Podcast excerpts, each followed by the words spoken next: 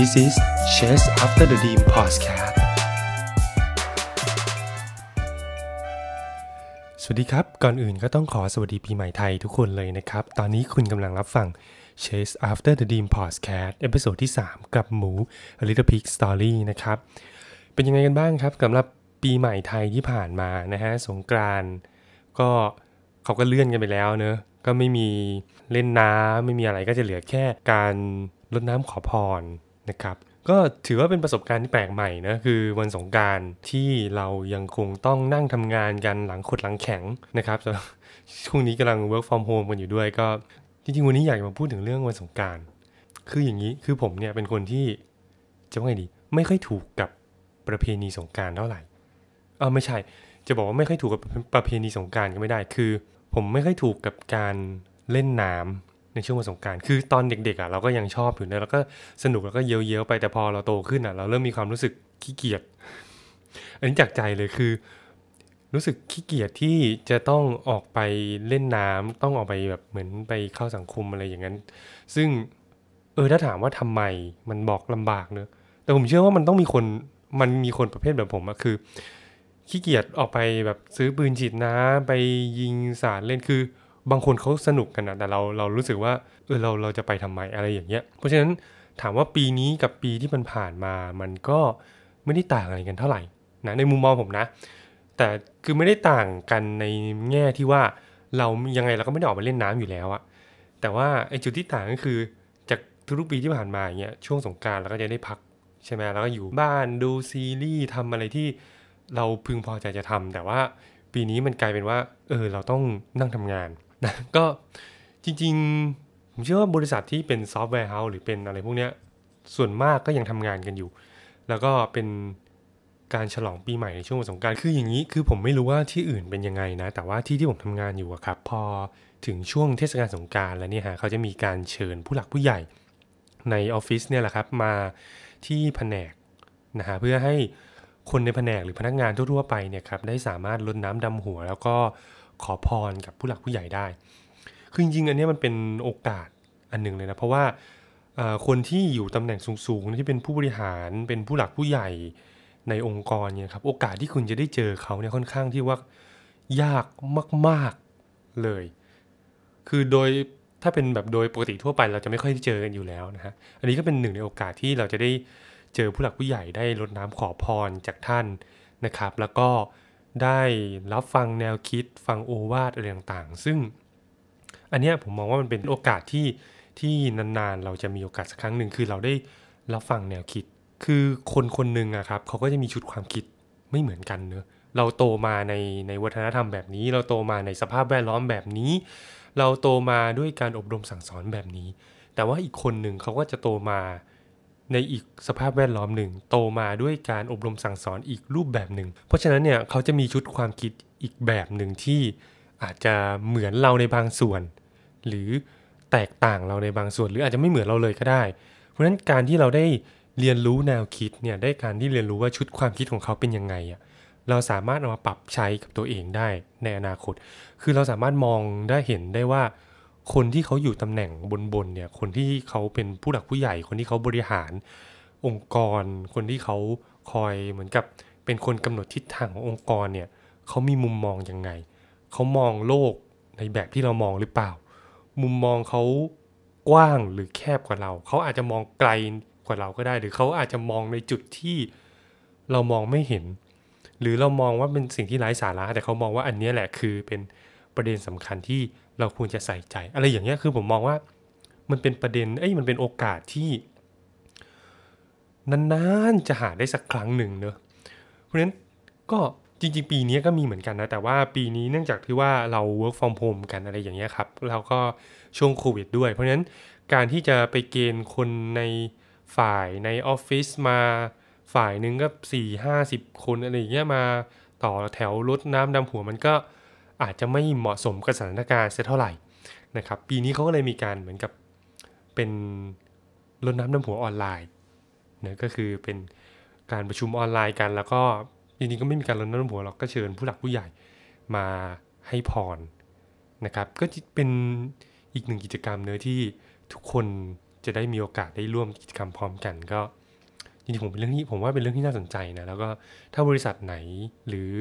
ออฟฟิศไหนหรืออมหาลัยหรือที่ไหนก็แล้วแต่เนี่ยสนใจอยากจะลอกเรียนแบบผมก็โอเคนะ ผมว่ามันเป็นเป็นกิจกรรมที่ดีอะ่ะเออที่เรามา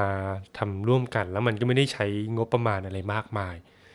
นะครับ ยิ่งกว่านั้นคือมันเป็นการสืบสารประเพณีของของคนไทยเองด้วยจริงๆพูดถึงกิจกรรมที่น่าสนใจนะผมมีอีกอันหนึ่งที่พวกผมเล่นกันเองในแผนกคนในแผนกเขาก็เล่นกันเองก็คือกิจกรรมออกกำลังกาย ในทุกๆเดือนเนี่ยครับก็คือคุณจะต้องไปออกกำลังกายมา 12 ครั้ง แล้วก็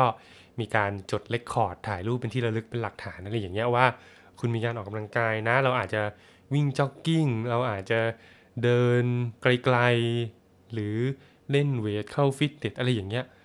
คนละ 12เอ่อคนละ 12 ครั้งต่อเดือน แล้วก็มาทำ challenge กัน พอครบ 1 เดือนปุ๊บ เราก็มาดูกันว่าใครออกได้เท่าไหร่ ใครครบ 12 ครั้งบ้าง ใครไม่ถึง อะไรอย่างเงี้ยแล้วไม่ถึงแล้วขาดเท่าไหร่ แล้วก็จะมีกิจกรรมเล็กน้อยให้ทำร่วมกันก็เออเป็นเป็นหนึ่งคอนเทนต์เนอะที่ที่น่าสนใจ แล้วก็จริง ๆ ประเด็นหลักเลยอะคือมันส่งเสริมสุขภาพของเราเองด้วย เพราะว่าคนทำงานอะผมเชื่อเลยคือคนทำงานเนี่ยเราก็จะมีข้ออ้างหลากหลายข้ออ้างเลยแหละว่าเฮ้ยไม่มีเวลาไม่มีสถานที่ออกกำลังกายหรืออะไรพวกเนี้ยซึ่งโอเค บางคนมันไม่มีเวลาจริง ๆ อันนี้อันนี้เข้าใจเพราะว่าเราเคยอยู่ในจุด จุดนั้นจุดที่มันมันไม่มีเวลาจริงๆแม้กระทั่งจะนอนอะไรอย่างเงี้ย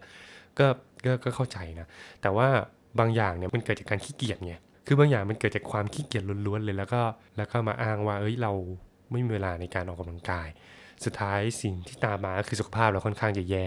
นะครับเวลาตรวจสุขภาพจำปีเนี่ยผลตรวจออกมาเนี่ยมันจะฟ้องเราเลยว่า ในปีที่ผ่านมาคุณดูแลตัวเองได้ดีหรือได้เลวร้ายแค่ไหนอะไรอย่างเงี้ยมันจะฟ้องออกมาใน ผลตรวจสุขภาพประจำปี แล้วผมก็เชื่อว่าหลาย ๆ คนเนี่ยค่อนข้างที่ละเลยกับจุดนี้ คิดว่ามันไม่เป็นไรหรอกหรือเกินนิดเกินหน่อยก็ไม่เป็นไร คือตอนนี้มันอาจจะยังไม่เห็นผลแล้วครับ แต่พอคุณเริ่มมีอายุมากขึ้นเนี่ย มันจะเริ่มเห็นชัดละ จริง ๆ นะ เพราะอย่างก่อนหน้านี้ก่อนที่ผมจะ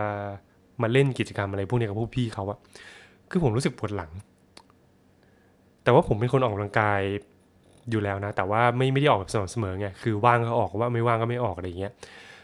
แล้วผมรู้สึกว่าร่างกายของเรื่องแข็งแข็งอะคือมันขยับแล้วมันก็แบบบางทีมันก็ปวดเอวปวดหลังบ้างอะไรบ้างอะไรอย่างเงี้ย แต่พอได้เริ่มออกกำลังกายมาสักติดต่อสักประมาณครึ่งปีปีหนึ่งนี่ก็ประมาณสิบเดือนได้แล้วมั้งก็น่าน่าจะปีอ๋อปีหนึ่งพอดีใช่ ผมร่วมกิจกรรมนี้มาประมาณปีหนึ่งพอดีแล้ว เริ่มรู้สึกเลยว่าคือเห็นชัดเลยว่าร่างกายตัวเองค่อนข้างดีขึ้น แล้วก็ ผมนอนเป็นเวลานอนหลับสนิทขึ้นอะไรนี้ขึ้นรู้สึกตัวเองแข็งแรงมากขึ้นก็ก็ดีเป็นเป็นกิจกรรมอีกกิจกรรมหนึ่งที่ที่ดีนะครับ ถ้าใครที่จริงๆ อยากจะชักชวนนะว่าให้ให้ลองทำตามด้วยกัน คือช่วงแรกๆมันอาจจะยาก เพราะว่าเราไม่ได้ออกกำลังกายมาสม่ำเสมอเนะการจะเปลี่ยน behavior ของของคน อะไรอย่างเงี้ยมันค่อนข้างยาก ไม่อย่าว่าแต่เปลี่ยนคนอื่นเลยแค่เปลี่ยนตัวเองเนี่ยก็ยากแล้ว เพราะว่าตอนที่ผมเริ่มทำกิจกรรมในครั้งแรกเนี่ยโหมันเป็นอะไรที่ทรมานมากเลยนะกับการที่ว่าเราต้องมานั่งออกกำลังกายครบ 12 ครั้งใน 1 เดือนอย่างเงี้ยแล้วก็ทำไมวะทำไมต้องออก 12 ครั้งวะเราออก 5 ครั้งใน 1 เดือนไม่ได้หรออะไรอย่างเงี้ยแต่พอคุณเริ่มทำไปสักระยะหนึ่งอะ่ะคุณจะเริ่มเห็นผลว่าเฮ้ยทำไมต้องเป็น 12 ครั้งอาตีง่ายๆเดือนหนึ่งก็สักประมาณ 4 สัปดาห์ถูกปะสัปดาห์หนึ่ง7วัน ถ้า 12 ครั้งใน 1 เดือนโดยเฉลี่ยแล้วก็คือออก 3 วันต่อหนึ่งสัปดาห์ นั่นหมายความว่า 3 ใน 7 วันนะคุณต้องออกกำลังกาย มันแทบจะเป็นครึ่งต่อครึ่งเลยนะ ก็คือออกวันเว้นวันวันเว้นวันวันเว้นวันอะไรอย่างเงี้ย หลายคนอาจจะมองว่ามันเยอะนะอะถ้าคุณมองว่ามันเยอะลองเปลี่ยนเป็นสักสักสัปดาห์ละสองวันก็ได้ แต่สัปดาห์ละวันเนี่ยผมว่ามันไม่ค่อยเห็นผลหรอก แต่ถ้าถ้าจะให้ผลเร็วๆอะ่ะสักสองหรือสามวันต่อสัปดาห์ แล้วทำติดต่อไปสักเดือนสองเดือนคุณจะเริ่มรู้สึกเลยว่าร่างกายคุณมีความเปลี่ยนแปลง อย่างแรกเลยอาจจะหลับสนิทมากขึ้น แล้วก็ตื่นได้ง่ายขึ้นเวลาตื่นปุ๊บเนี่ยคุณจะช่วงเวลาที่มันจะสลึมสลือหรือมันมันไม่เฟรชชี่อะมันจะน้อยลง เพราะว่าเราร่างกายเราเริ่มแข็งแรง แล้วเรามีการพักผ่อนอย่างเพียงพอ เราหลับลึกเราหลับสนิทอย่างเงี้ยมันก็ช่วยได้ในระดับหนึ่ง แล้วก็ช่วยส่งเสริม productive อย่าง แต่ว่าเหนือสิ่งอื่นใดเลยอะคือร่างกายเราแข็งแรงไงเนอะก็อันนี้ก็มาเชิญชวนกัน โอเควกกลับมาเรื่องสงกรานเป็นไงบ้างครับกับสงกรานที่ผ่านมาเนอะแล้วก็ช่วงนี้เราก็ work from home กันมาตลอดนะครับ ตอนนี้นี่ work from home กันมานานเท่าไหร่แล้ว คืออย่างของผมว่ามันประมาณสักอ่อคือผม อยู่บ้านแล้วก็สลับกับเข้าออฟฟิศเป็นบางเป็นบางวันนะนะช่วงแรกๆก็คือสลับอยู่บ้านเข้าออฟฟิศแต่ว่าหลังๆมันนี้ก็คือจะอยู่บ้านยาวๆแล้วถ้าไม่ได้มีประเด็นอะไรสำคัญก็ก็คงไม่ไม่ไม่เข้าไม่เข้าออฟฟิศคง work from home จากที่บ้านไป สิ่งหนึ่งที่ผมสัมผัสได้กับการ work from home มาตลอดก็คือ มันเหงาอะคือ ความเหงาเนี่ยมันมันเหงาหลายแบบเนอะคนที่เป็นปไทป์ที่ว่าได้รับกำลังใจหรือ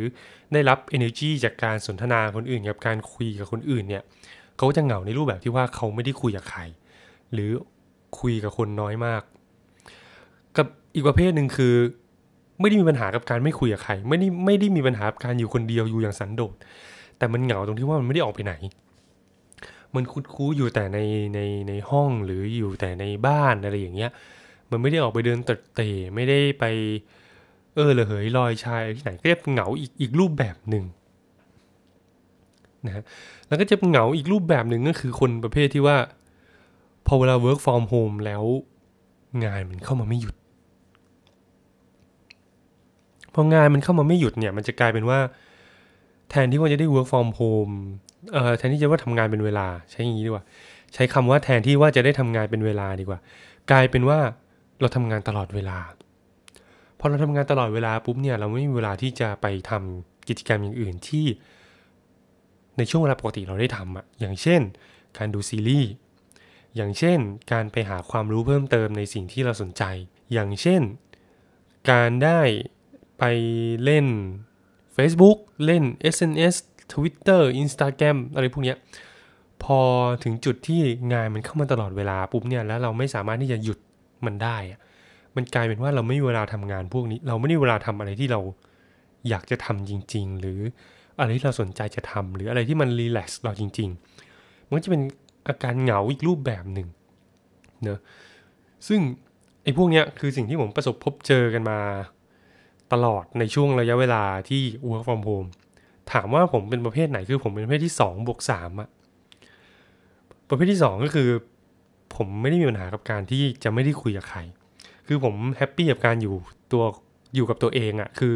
happy กับการความสงบความเงียบของตัวเอง จริง ๆ ค่อนข้าง happy มากๆเลยแหละเพียงแต่ว่าเราไม่ได้ออกไปไหนไงมันก็จะแบบเหงา เพราะว่าอย่างถ้าเป็นช่วงเวลาปกติใช่ไหมพอเลิกงานบางวันเงี้ยผมก็จะไปเดินห้างเดินอะไรก่อนที่จะกลับบ้าน คือเราไปผ่อนคลายตัวเองไปรีแลกซ์ตัวเอง แต่พอมาถึงณจังหวะเนี้ยมันคือณปัจจุบันเนี่ยการที่จะออกจากบ้านมันเป็นเรื่องยากมากเลยนะ คือไม่ได้ยากในในในแง่กฎหมายหรืออะไรนะ คือมันยากในแง่ที่ว่า ออกไปปุ๊บเราไม่รู้ว่าเราจะเจออะไรบ้าง แล้วคนรอบข้างเราก็เป็นห่วงไงพอคนรอบข้างเป็นห่วงเขาเขาก็ไม่อยากให้เราออกไป แล้วเราก็จะแบบว่าจะออกไปดีไหมวะ คือ ความรู้สึกของคนรอบข้างเนี่ยเริ่มมามีอิทธิพลกับการกับการตัดสินใจของเรามากขึ้น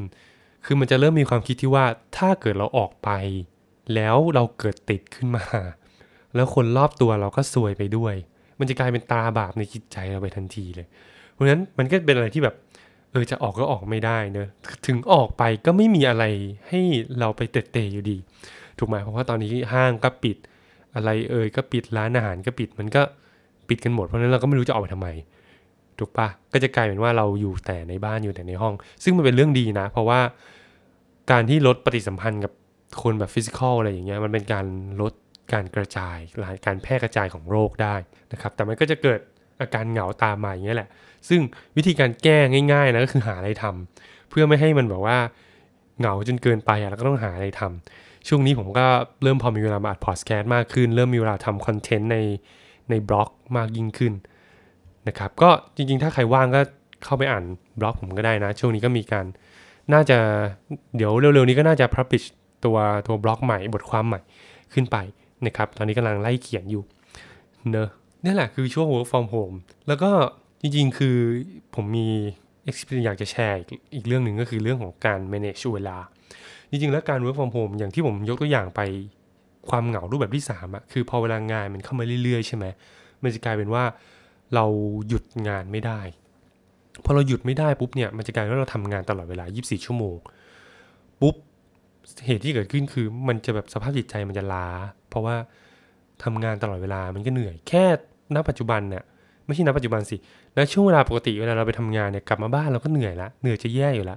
แต่ว่าพอเวลาเราออกจากออฟฟิศถูกปะมันก็เป็นการเป็นสัญญาณแล้วว่า เออ เลิกทำงาน แต่พออยู่ที่บ้านปุ๊บแบบมันไม่มีอะไรมา มาขั้นเราไงว่าเฮ้ยจังหวะนี้ปุ๊บหยุดได้แล้ว เราต้องควบคุมตัวเอง เราจะตั้งกฎกระเดงไว้เลยว่า พอห้าโมงปุ๊บนะ เลิก หยุดเลยหยุดรับโทรศัพท์ หยุดอ่านเมลอะไรอย่างเงี้ย แต่ถามว่าทำได้ไหมมันก็มันก็ต้อง adapt ไปตามสถานการณ์เนอะคือถ้าแบบว่า งานมันดูงานมันด่วนๆเข้ามาตอนประมาณห้าโมงหนึ่งนาทีห้าโมงสิบนาที แล้วคุณบอกว่า ไม่เอาฉันไม่ทำงานแล้ว อันนี้มันก็ไม่ได้เนอะถูกปะมันก็ต้องดูเป็นเป็นเคส by เคสไปถ้าอะไรที่รอได้เนี่ยก็เออเป็นพรุ่งนี้ละกัน หรือถ้าอะไรที่มันด่วนจริง ๆ ก็